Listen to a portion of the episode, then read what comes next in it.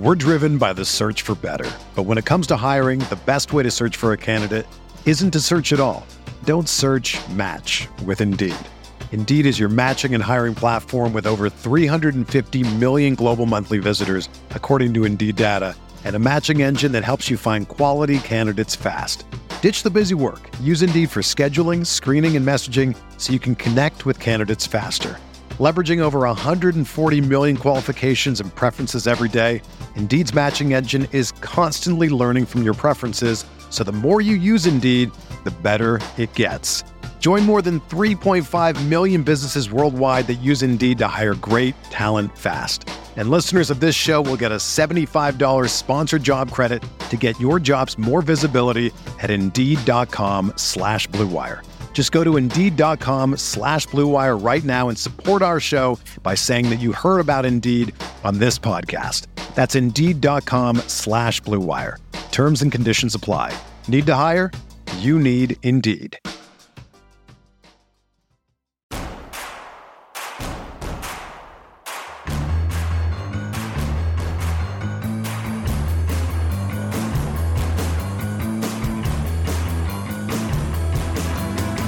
From your favorite source for Chicago White Sox talk, delivering news, interviews, analysis, and more.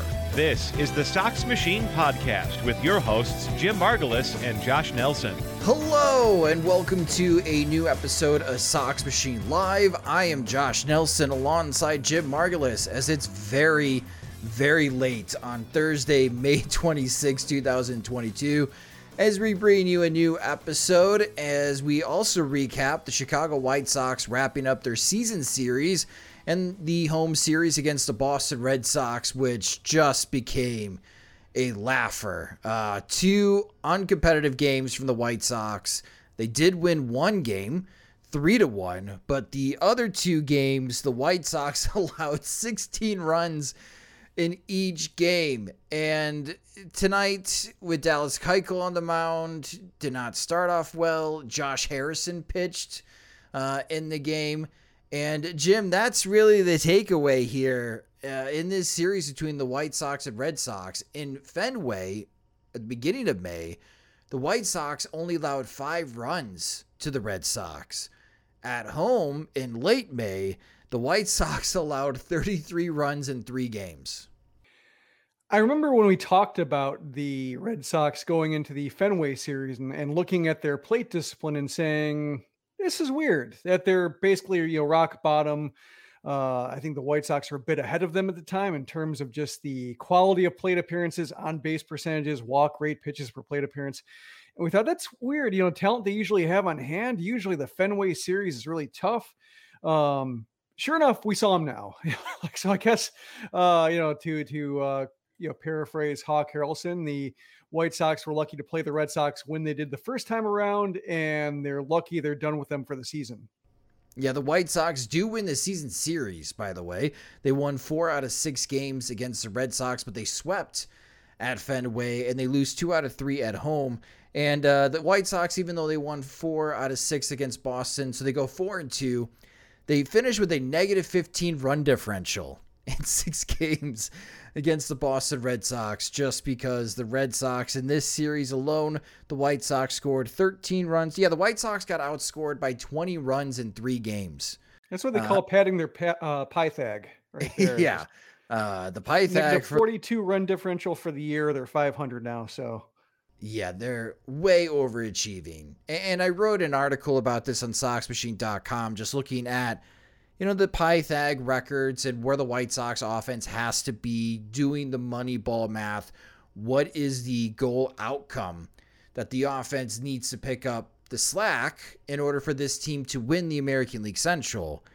Boy, I mean, when you're at, what did you say, negative 42 runs after 44 games? That's tough to overcome.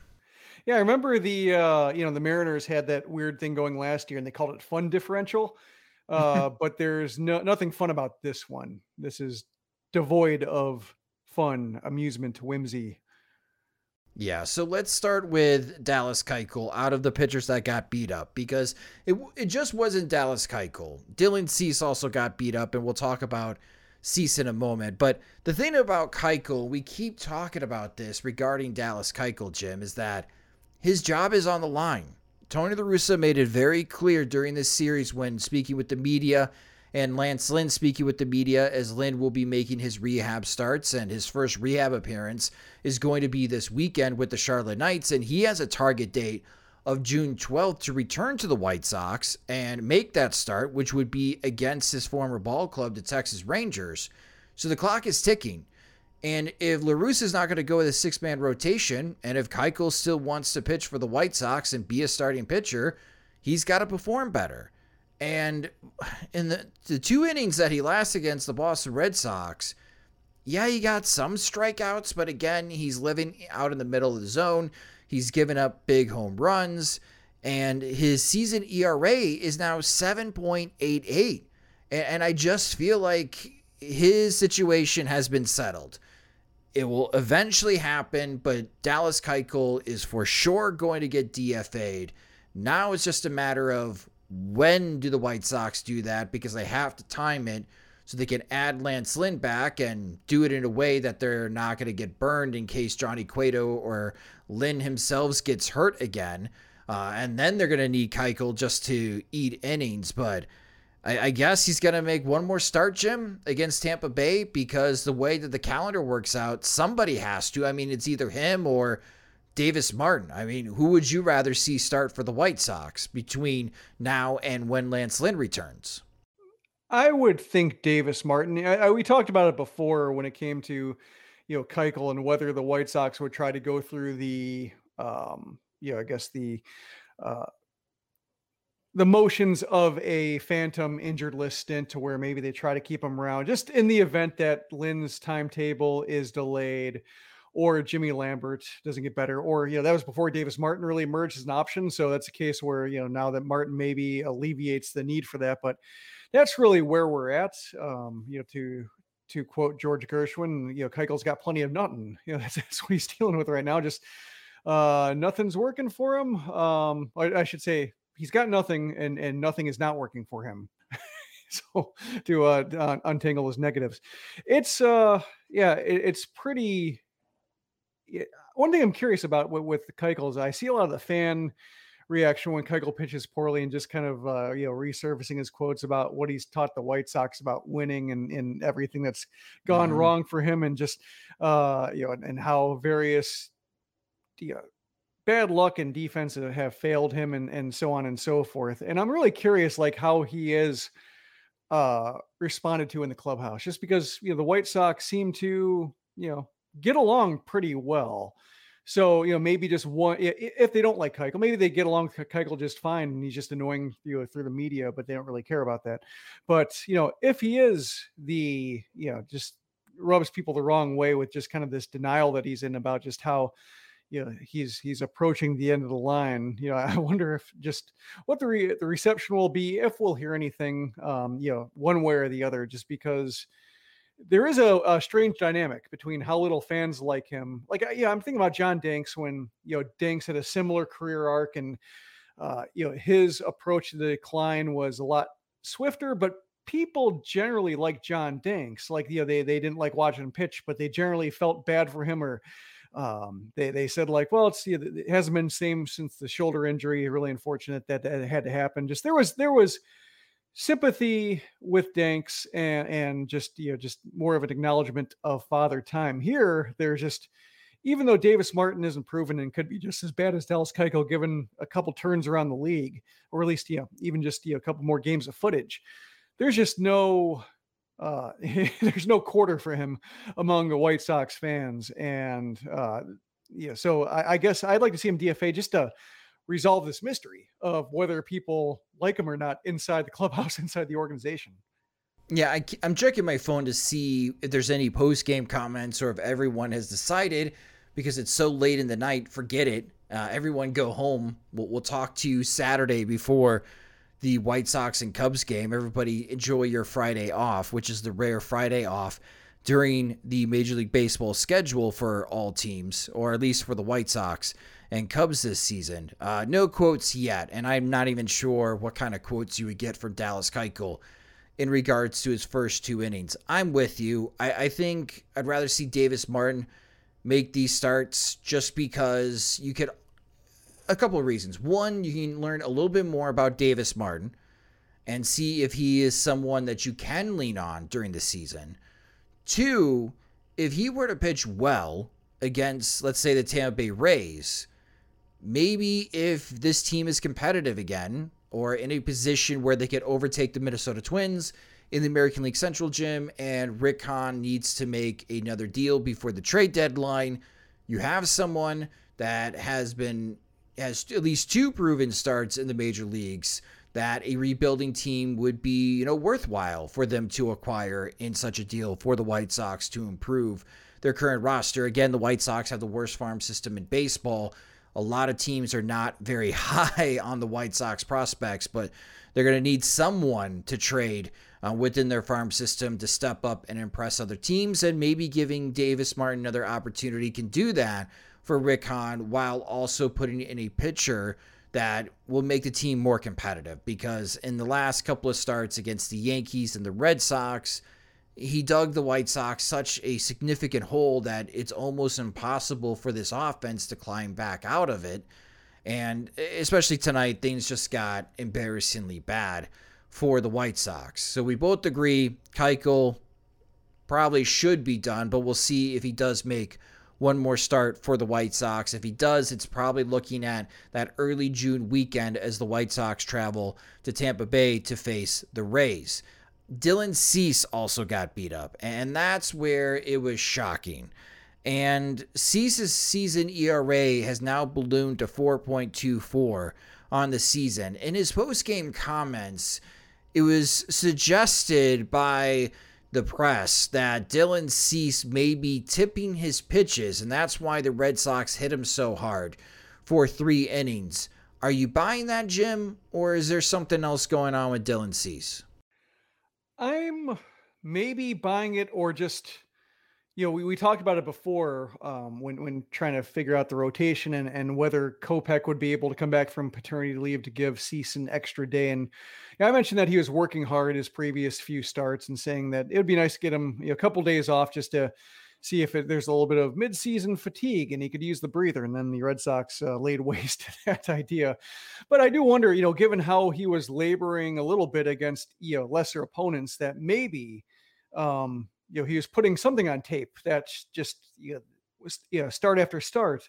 Um, teams are picking up on more and more to where like a, a hot Boston offense is the one to, to unlock it and sees uh, sees it the way that they did with Lucas Giolito back during the uh, the Patriots Day massacre uh, last year. Um, that that's really why I can buy it circumstantially, but um, you know, that's something that I think Yasmani Grandal prides himself on figuring out is tipping, and, and he's worked well with Cease before. So you hope that there's something there, uh, if there is indeed, you know, more than an excuse. But I think, you know, that might be a little bit of you know, since I would say that the media brought it up, you know, it's worth investigating, especially during a start like that. You know, it, it's worth not denying it, and you may as well take a look if you're that surprised by what kind of reactions your pitches were getting. But since he didn't bring it up, I'm inclined to take his reaction as general, uh, genuine, I should say, and uh, you know, hopefully, you know, facing slightly cooler offenses that you know he'll be able to get back on track.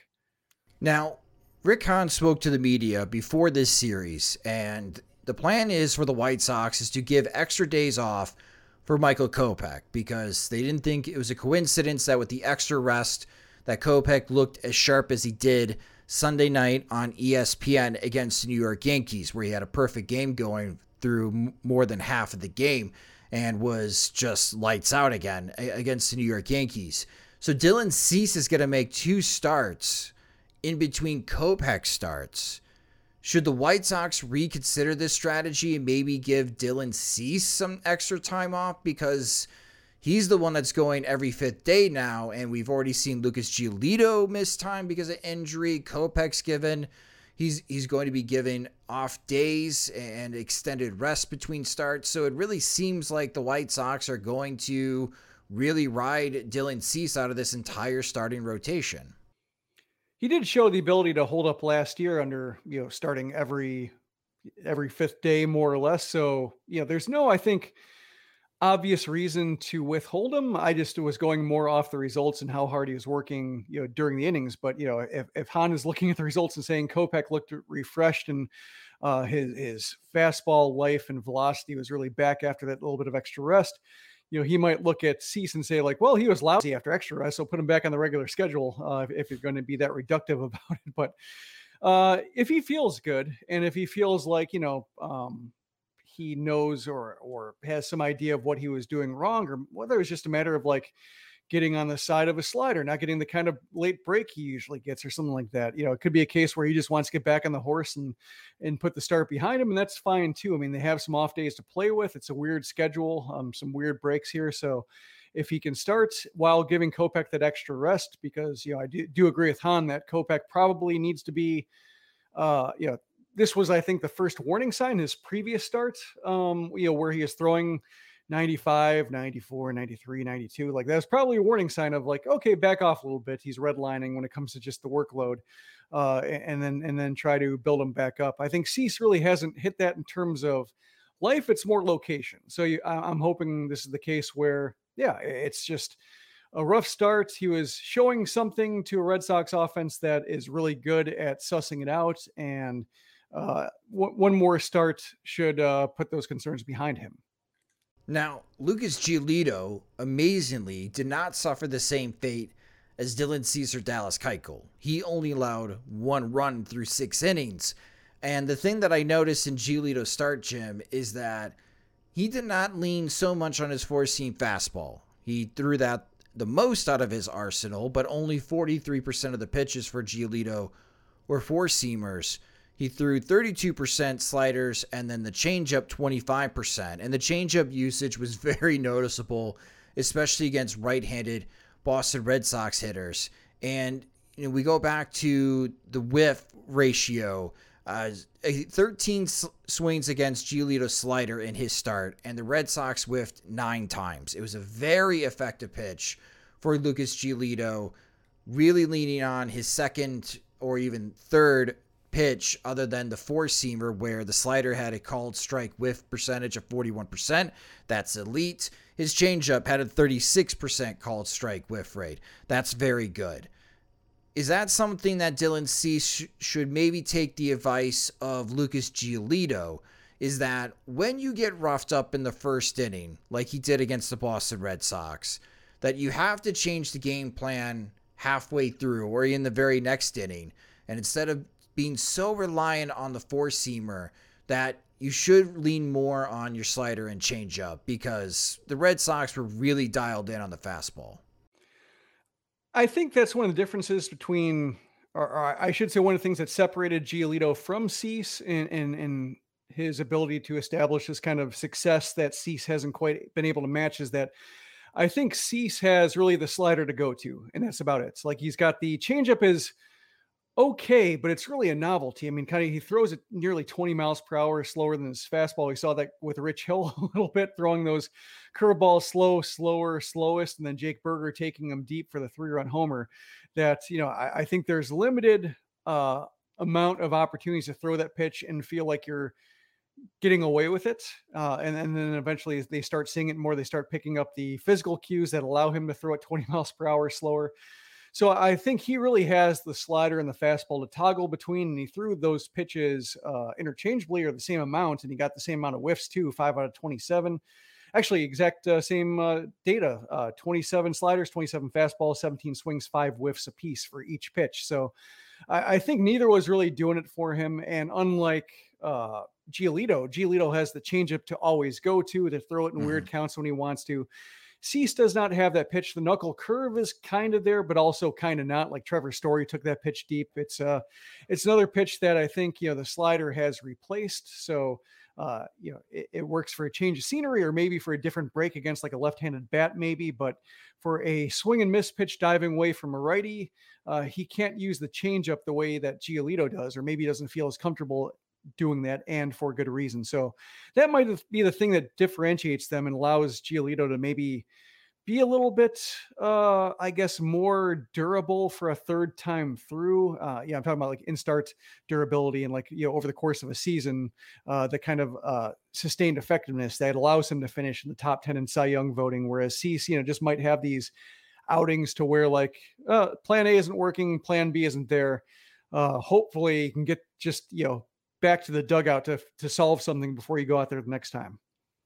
That's a good point, Jim. That that's a good point as far as pitch arsenals. And with Giolito, let's be honest, maybe a little luck was on his side. The first four innings, the Red Sox had multiple base runners on.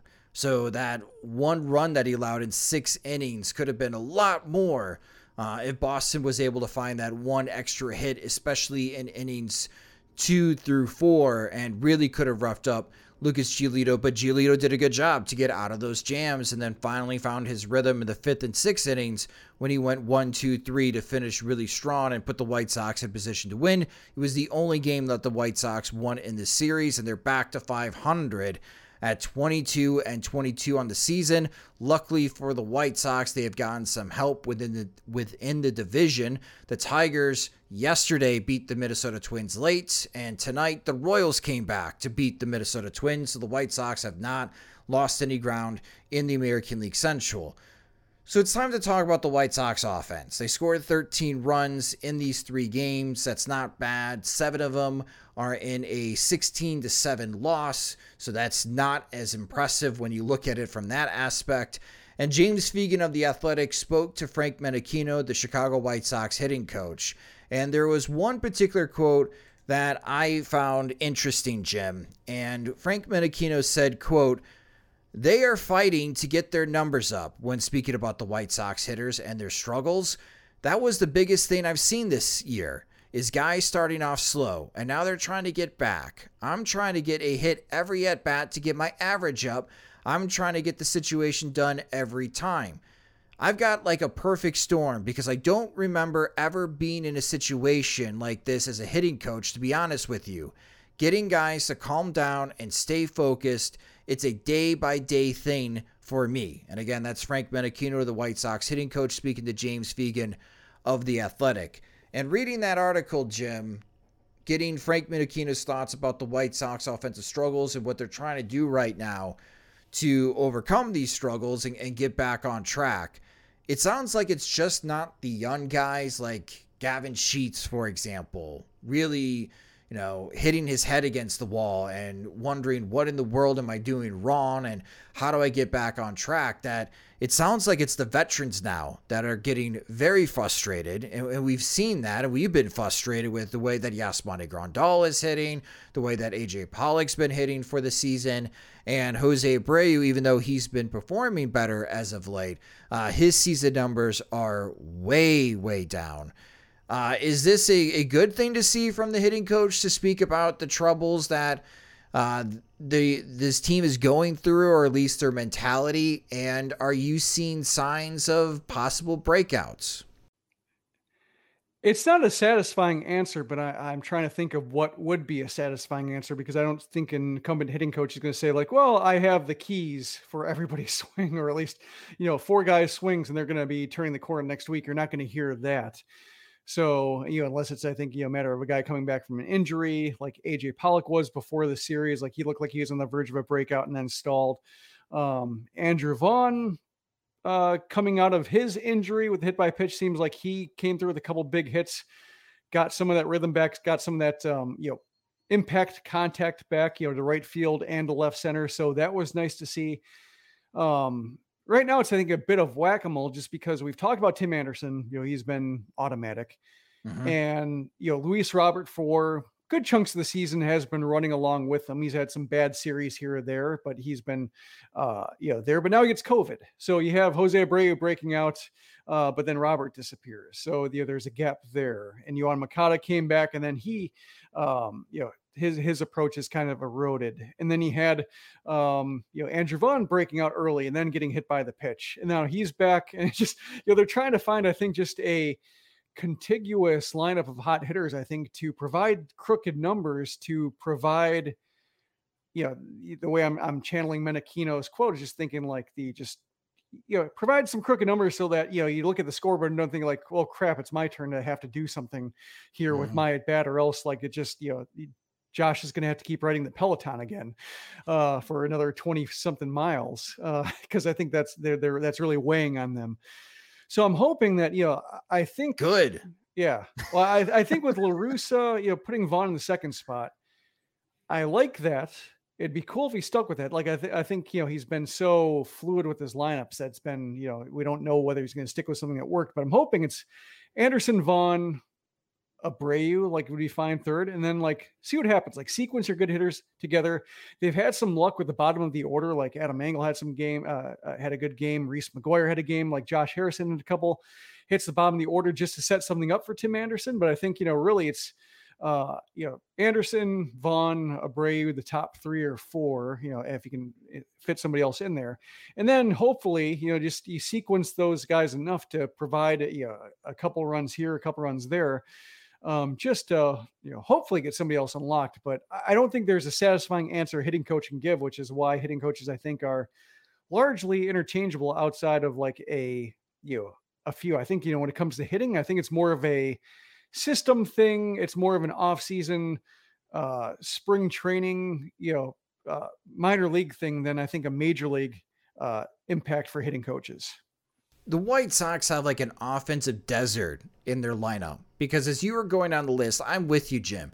For this Cubs series, with Luis Robert not being available, it should be Tim Anderson, it should be Andrew Vaughn, it should be Jose Abreu.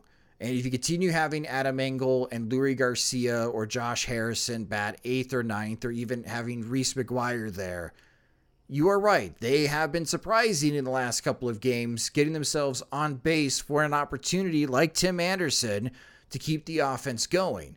But as soon as it hits that cleanup spot, like four through seven, that's your desert. And the White Sox are just not getting anything in the middle of their order. And again, it's plate discipline. Even in this blowout loss, they didn't walk until the eighth inning. And I'm not sure if you're watching. Are you watching the NBC Sports Chicago feeds from your house? I am. Uh, sorry, uh, got a Dallas Keuchel quote in. What did he say? From Vinny Duber. Uh, tweet. Uh, this is Vinny's uh, uh, preface saying Dallas Keuchel, never shy about blunt assessments, said he's not worried about his spot in the White Sox rotation. Uh, quote, if I don't do my job, I'm the first to admit we've got other options, but I've afforded myself some leeway and I'm in no way, shape, or form out of this thing. End quote. What leeway? I don't know. He's delusional. no, seriously, Jim. This is someone that truly does not understand the position that he has put himself in.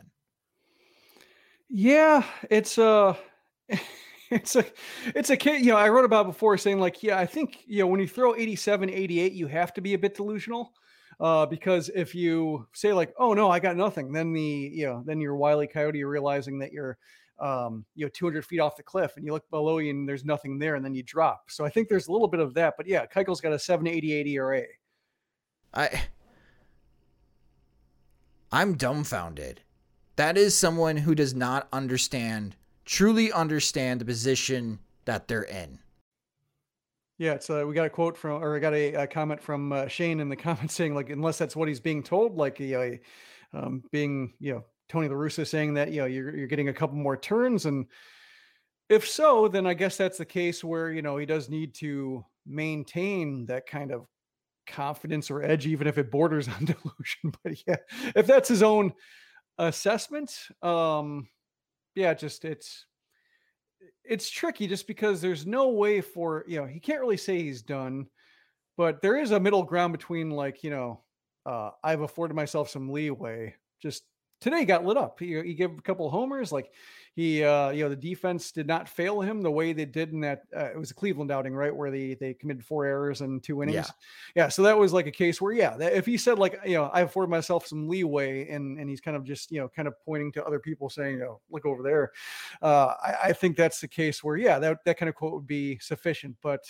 The defense has shored up. He's not giving the defense anything to work with. So, yep, it's but I mean this is the case where like you know maybe the White Sox you know clubhouse doesn't care about these quotes and and they're hearing something different and and then the pitching meetings are hearing something different but yeah just it's uh it's indigestible for white sox fans. I don't even know what to make of that honestly. Like it's one thing if tony la russa says that keuchel is going to get another start in tampa.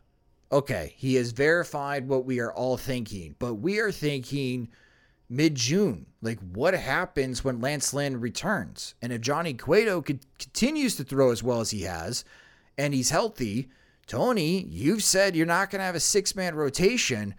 I count five starters now with Lance Lynn returning. What do you do with Dallas Keuchel?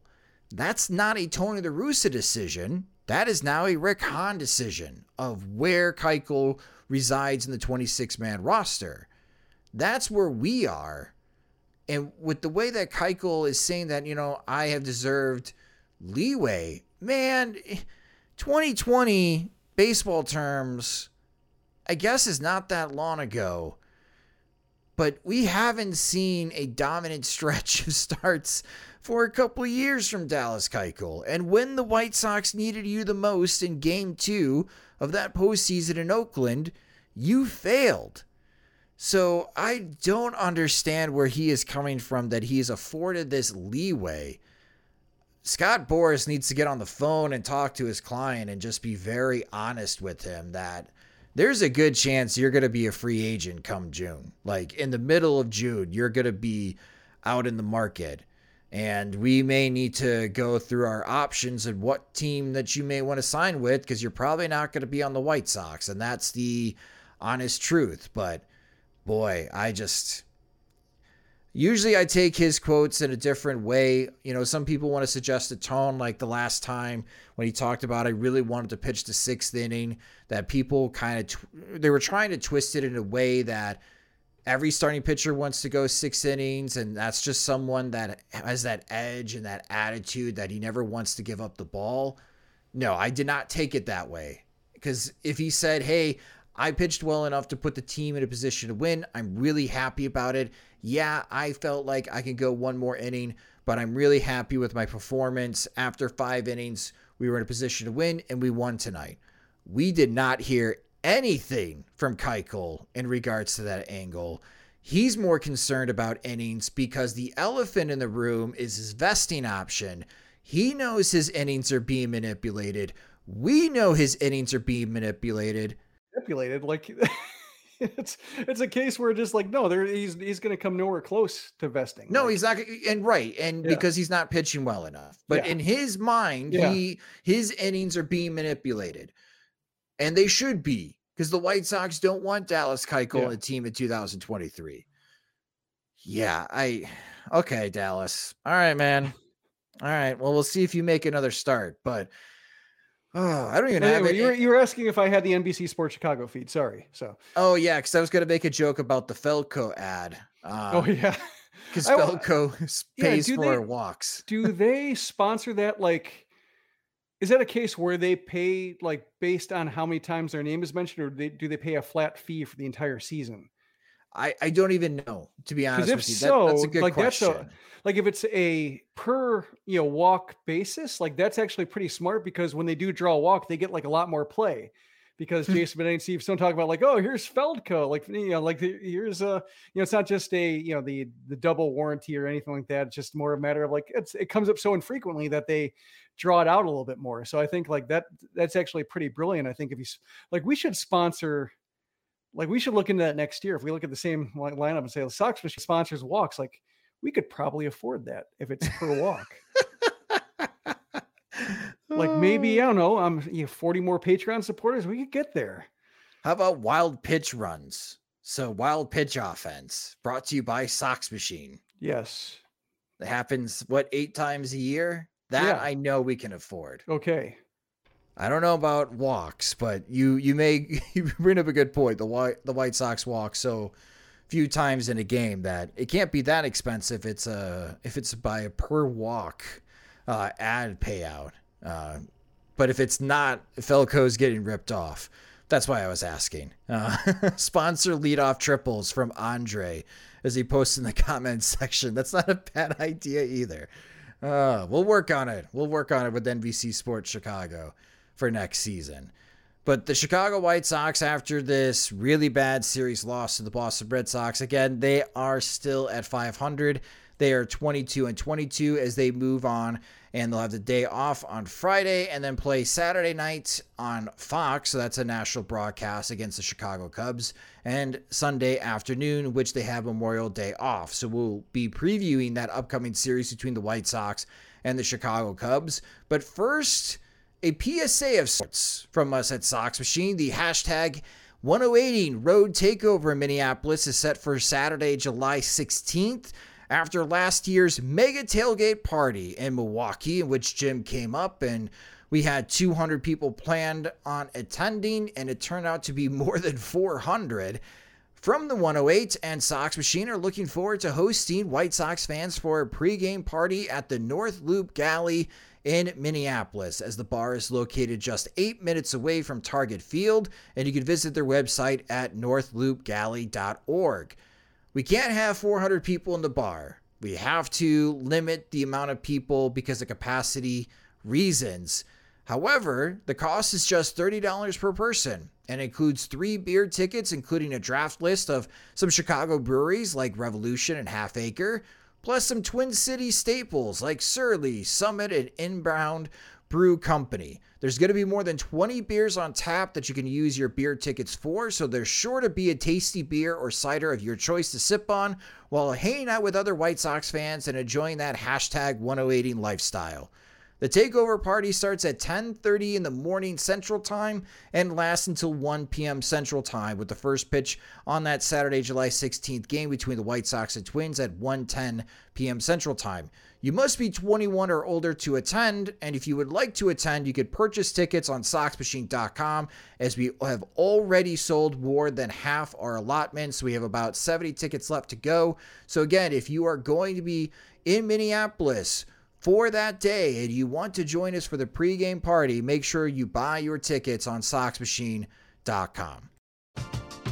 We're driven by the search for better. But when it comes to hiring, the best way to search for a candidate isn't to search at all. Don't search match with Indeed.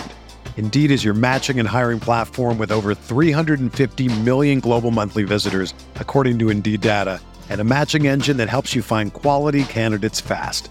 Ditch the busy work. Use Indeed for scheduling, screening, and messaging so you can connect with candidates faster.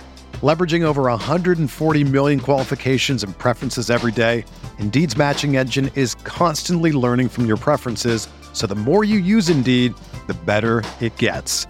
Join more than 3.5 million businesses worldwide that use Indeed to hire great talent fast. And listeners of this show will get a $75 sponsored job credit to get your jobs more visibility at Indeed.com slash BlueWire. Just go to Indeed.com slash BlueWire right now and support our show by saying that you heard about Indeed on this podcast. That's Indeed.com slash BlueWire. Terms and conditions apply. Need to hire? You need Indeed. When you need mealtime inspiration, it's worth shopping Kroger, where you'll find over 30,000 mouthwatering choices that excite your inner foodie. And no matter what tasty choice you make, you'll enjoy our everyday low prices, plus extra ways to save, like digital coupons worth over $600 each week. You can also save up to $1 off per gallon at the pump with fuel points. More savings and more inspiring flavors make shopping Kroger worth it every time. Kroger, fresh for everyone. Fuel restrictions apply. Okay, two more two more things before we get back into it. Another Keuchel quote for, through uh, Vinny Duber. If people want to write me off, that's okay. I've been written off before. I'm a competitor. I'm an athlete, and we'll turn the tide. We'll be talking differently soon. So, will we?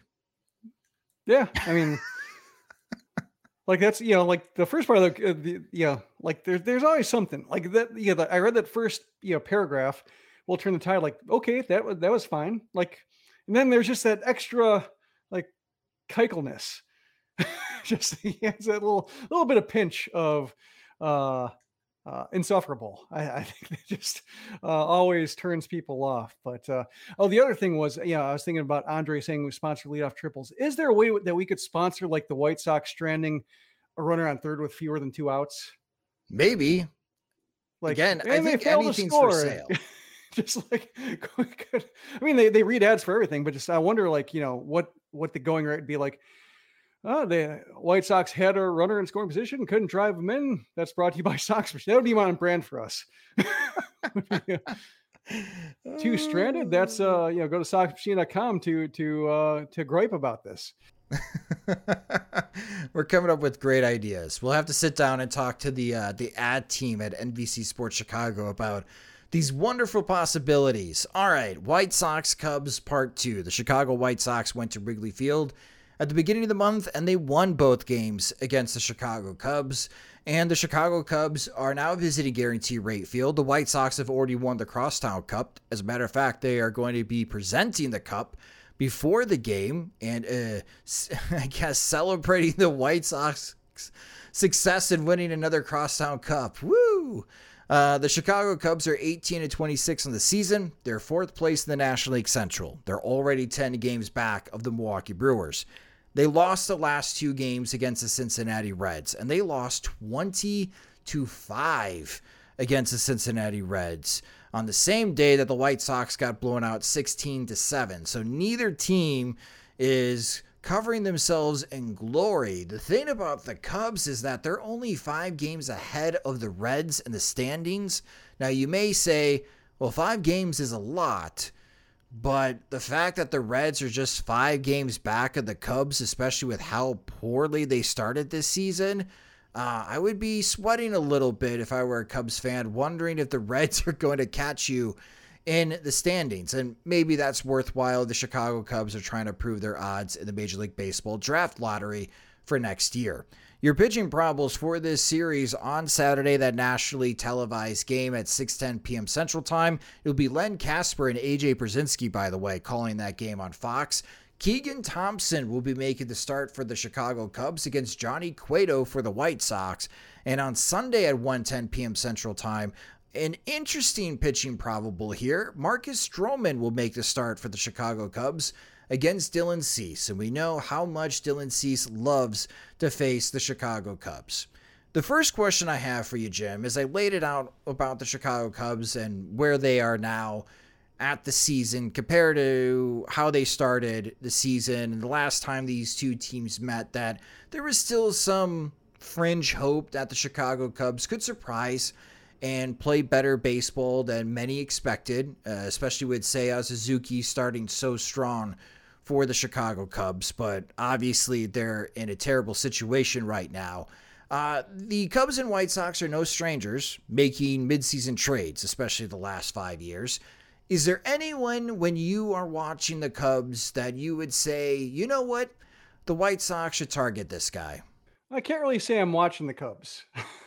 okay, it's a good really, start. Yeah, there's really not a whole lot there, but no, just you know, after last year's trade with Kimbrel and just uh the way that went, Tepera is fine, but just you know, there could be a you know Rick Honda. There could be a bullpen guy who shakes loose, like a David Robertson type or something that, yeah. that uh, becomes available. But otherwise, like, I mean, had the, uh, you know, Johnny Cueto not, uh, you know, look like a guy who can hold down a rotation spot, even if it's like fourth or fifth, like that could be a case where well, maybe like, you know, there's a starter here who can maybe uh, give the White Sox something. But no, I'm not really seeing anybody who jumps out aside from, you know, Robertson looks like the obvious trade candidate, but just the way that that went last time and just Robertson's age and such and the ability, yeah, the, the, my confidence in him maintaining his stuff through a whole season, I would mostly say pass. Yeah, Stroman's not even pitching well for the Cubs this season. And I'm looking at Ian Happ. So he's got arbit- he's got one more year of arbitration and he's a free agent after the 2023 season. Would Ian Happ be of any interest to you? Uh, kinda. I mean, like, uh, his coffee's not bad. I got his lockout blend uh, when that was a thing, just to try it. So, uh, I think he'd be like the first player since Alex Rios who had an interest in coffee roasting. Like Wade Miley, I think would be like uh, you know that kind of guy who like when the Cubs acquired him for nothing from the Reds. I thought, oh, that's kind of a missed opportunity. Um, but yeah, position player wise, not really seeing. Yeah, Happ's fine, but it's just more a matter of um, he's been up and down and and uh, just a little bit, uh, know, I'm not exactly sure where he plays to where, you know, I guess, you know, if he can handle, um, you know, ideally be great if he can handle second, although it looks like he hasn't played there much recently, Mm-mm. kind of rotates in and out. So it would, you know, they could make it work, just more a matter of like just not quite a natural fit, I would say, but could make it work. He's been playing mostly left field. I just look at the aspect of he's a switch hitter. White Sox need more left handed bats. They need someone to help out against right handed pitching. You're right. I mean, looking up and down the list of the roster for the Chicago Cubs, he would be the only one of interest from a White Sox perspective that I think could help the team this year. I'm just raising the point for discussion's sake because we have seen the White Sox and Cubs make some pretty significant midseason trades, uh, especially the last five years. Obviously, the Jose Quintana trade and the Craig Kimbrel trade. Uh, and I think Nick Madrigal is going through a rehab stint right now in Iowa for the Chicago Cubs. So I'm not even sure if Nick Madrigal is going to be with the Cubs this weekend against the White Sox. That'll be Madrigal's first returned games against the White Sox at Guaranteed Rate Field. It would be interesting to see on how the crowd would react when Nick Madrigal would get introduced uh, in that at bat. I'm sure there'll be some smattering of cheers and boos uh, in the stands, but we'll see what the atmosphere is like. I'll be there Saturday night. That's the only game I'll be attending. I've got a birthday party to go to on Sunday, so I will not be in the crowd for that game. We'll see on how the crowd is because again, neither team is playing very good baseball right now. Uh, so there's just not a there's not a lot of excitement in Chicago leading up to these games. And I feel like the Crosstown Classic is kind of fizzling out here, Jim. Like I if both teams were really good and they were the best teams in each in each league in their respective leagues, then yeah, there would be a lot more buzz, but in the last few years, it just doesn't have the same excitement as these matchups had, I would say 10 years ago. Yeah, I think at least one team has to be good because then at least the other team has the motivation to try to um, stall their progress. I'm trying to think what year it was. It was one of the Zambrano years where the Cubs came in hot, the White Sox swept them, and then the Cubs unraveled. I'm trying to think what year that was. Um, but it, that's the kind of case where like you really savor those. If you have nothing else to play for, it's something to play for. But when both teams are struggling and both teams are, you know, there's nothing really to brag about. And you know, as if you're in the stands, uh, trying to rub it in and just be, you, your heart's not in it. it. It's, you know, a lot of White Sox fans, I think, don't like this team. So you're mostly arguing for you know, the uniform or the neighborhood, and that just doesn't have the same as like I'm really invested in these players and this team and this just the way it's being run right now. That, I think that's what's lacking. So I guess you know Shane mentioned the comments like the Reds Cubs Field of Dreams game uh, I when when I saw that game come out when they announced it, I thought, you know, why?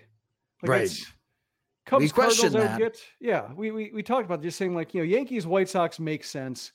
Uh, White Sox Cardinals made sense just when it came you know when it was originally planned and just the quality of teams, you know where they're supposed to be in terms of their sense and the rebuild. But like when it came to the Cubs and Reds, like at the time we didn't know the Reds were going to be tearing it down but right. even then, nobody wanted it. So yeah, it's it, it's uh, that's going to be a mess. I mean, I think I'll watch a little bit just to see um if it if it's the same, if it captures the same magic, despite them, you know, the the, the level of teams being a major drop off. But there's no real reason to tune in otherwise. No. When is that game going to be? I'm guessing August again. Let me see. Oh gosh. Both teams are going to be gutted after the trade deadline. Send out the AAA teams. Oh, they're going to overproduce that game, Fox. Well, I feel August bad 11th. for them. Yep, they're definitely going to be gutted after the trade deadline on August 2nd. So good luck, Fox, promoting that game. But that will do it for this episode of Sox Machine Live. We'll have the Sox Machine podcast again for you guys Monday morning, Memorial Day. So as you wake up and hopefully you have the day off, you can listen to us while sipping on your coffee as we recap that series between the White Sox and Cubs and preview the upcoming series as the Chicago White Sox will have another off day on Monday before they have to head north of the border and visit the Toronto Blue Jays. And then we get to have the conversation of which White Sox players are vaccinated against COVID because you still have to be vaccinated to travel into Canada and play professional sports in Canada. Uh, so that would be a fun discussion to have. But I really appreciate everyone that stayed up. Maybe that's why Keuchel thinks he can make a start. Well, maybe. Uh, I appreciate everyone that stayed up after the debacle that was tonight's White Sox Red Sox game that watched the live stream on our YouTube page at youtube.com slash Machine. If this is your first time watching Sox Machine live on the live stream and you are not subscribed to the Sox Machine uh, YouTube channel, you can do so at youtube.com slash Machine. You can follow us on Twitter. We are at Sox Machine. You can follow me on Twitter at Sox Machine underscore Josh. If you're not able to watch the live stream of Sox Machine Live, no worries. The audio is taken and uploaded into the podcast feed which you can subscribe to the Sox Machine podcast wherever you listen to your podcasts. And if you're a first time supporter or a follower of Sox Machine or a longtime lurker of Sox Machine, and you are not supporting us on Patreon, you can do so at patreon.com slash soxmachine, where we have several different tiers of support. Monthly plans start at just $2 a month, and you save with an annual subscription plenty of benefits to go around. Again, you can visit patreon.com slash soxmachine to learn more. Sox Machine Live is a production of SoxMachine.com, your home for all things Chicago White Sox baseball, and part of the Blue Wire Podcast Network. Alongside Jim Margalus, I'm Josh Nelson. Thanks for watching and listening.